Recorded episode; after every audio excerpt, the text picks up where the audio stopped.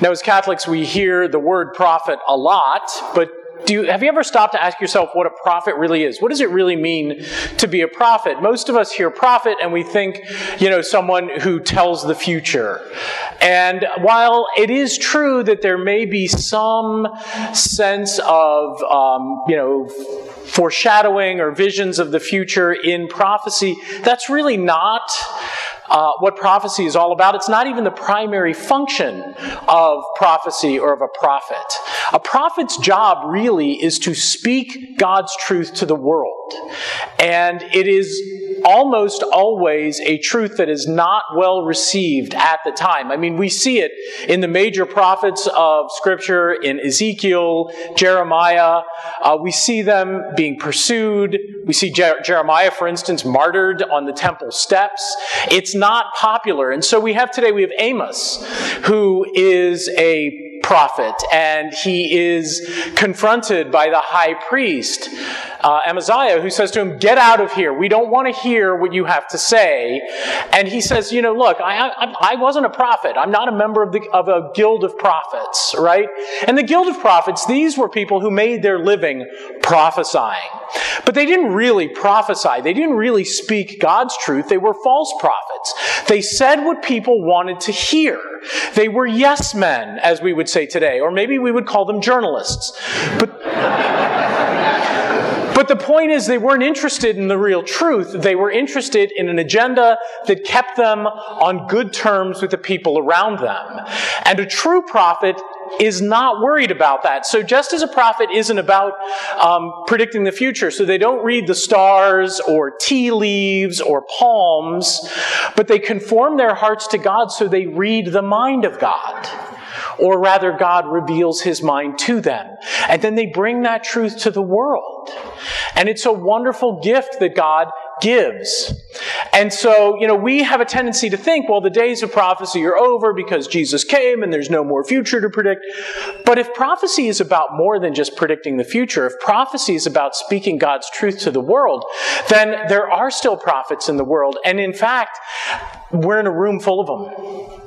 Because each and every one of us is actually called to be a prophet. Not just me. I mean, I can't speak to everyone. I don't, I have neither the time nor the bandwidth to go out and bring God's truth to the world. Each and every one of us is called to be a prophet. St. Paul talks about that adoption that we received in God in that beautiful hymn that we heard in our second reading today. Uh, a hymn that I, as a priest and the deacon and those, anyone who does participate in the divine office prays every Monday evening as part of Vespers. A reminder that God chose us in Christ before the world began to be holy and blameless in his sight. And then he sends sends us out into the world to proclaim the mighty works of Christ, just as Christ sends his apostles out to do the same thing. And he knows when he's sending them out that, that everything they bring is not going to be popular. He tells them, if anyone will not hear what you have to say, shake the dust of that town off your feet. But don't turn your back on the gospel. And that's really the big challenge for us today as Catholic Christians because I, I, have a question. It's kind of a challenging question for you. Why are you here? I mean, really, why do we come to Mass every Sunday and maybe even every weekday? Are we coming to Mass? I mean, I know some people who come to Mass because they love our Lord, they want to receive the Blessed Sacrament, um, they have this very close personal relationship with Christ, but they're not really ready to bring that to the world. That's not good enough. Or I know people who are coming and they're on fire with Christ and they need that so that they can go out into the world and continue to be that prophetic voice. That's what God is calling all of us to be. But there are some people who come and they're like, well, you know, I'm just biding my time until the church wakes up and gets with the times and starts teaching what we all know should be true because after all, it's popular. That's not why we're here. The church is not going to change. If you're coming waiting for the church to change its teaching on marriage or on life or, or on the preferential option for the poor or welcoming the stranger, or I could go on and on and on, you're wasting your time because it's not going to happen. Because God's truth is God's truth. And if, if the truth that we speak isn't popular, we're in good company. And so there are really there are a few reasons why we should be here. To expand our relationship with Christ absolutely, so that our heart beats with Christ. And that as our heart beats with Christ, God begins to reveal his mind to us and we can go out in the world and share what we have heard. Or we're here because we're not there yet and we need to be transformed. And we want God to, to take His Word and the body of our Christ and uh, body of our Lord in the sacrament and really transform us so that we can believe, so that our hearts can beat with God's. And so our desire should either to be ready to go out and be prophets or to be made ready to go out and be prophets. But if we're here because we're checking a box, or we're here because we're waiting for, for the church to get with it, it isn't going to happen. And if we're not going to speak until people are ready to hear it, then we're never going to speak. And if we're more concerned about what people are going to think and what they are going to accuse us of doing, then we're wasting our time. I mean, when I was 17 years old, I stopped going because I thought I knew everything. Reminds me of the, the great quote from Mark Twain, who said, When I was 16 years old, I left my house because my father was an idiot.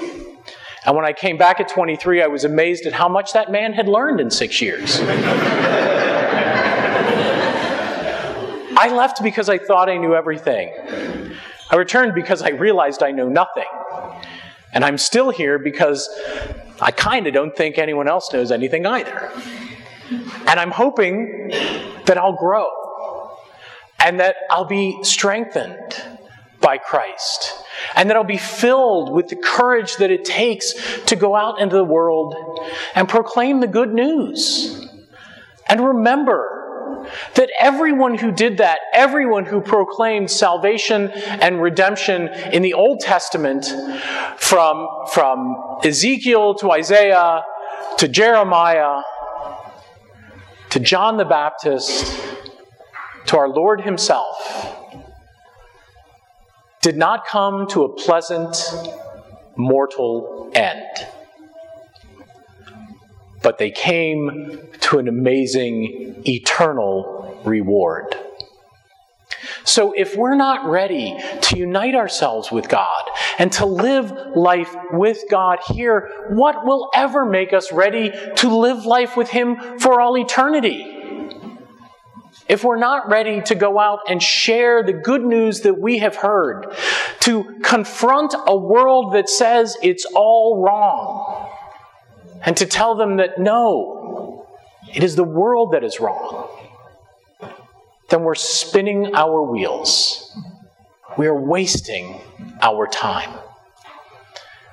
Now, I'm not trying to encourage anyone to stop coming to Mass. Instead, I'm trying to encourage everyone to let God change your heart if you're not there yet. Because when I, after 22 years, finally realized that I didn't know everything and I returned, I still struggled with many of the things that the church teaches. And so I did two things. First, I prayed. God, help me to know and to understand those things that I do not, and to accept those things that are still blocked in my heart. And then I studied.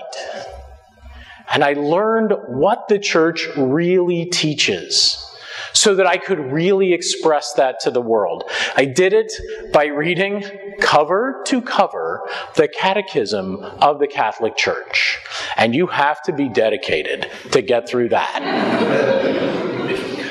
but the beauty of it is, as we learn, we understand how all of these random things mesh together, how all of these disparate topics make sense and how the moral life is really the only life we want to live because it is the only life that is abundantly joyful and completely fulfilling, and it is the only life that bears fruit.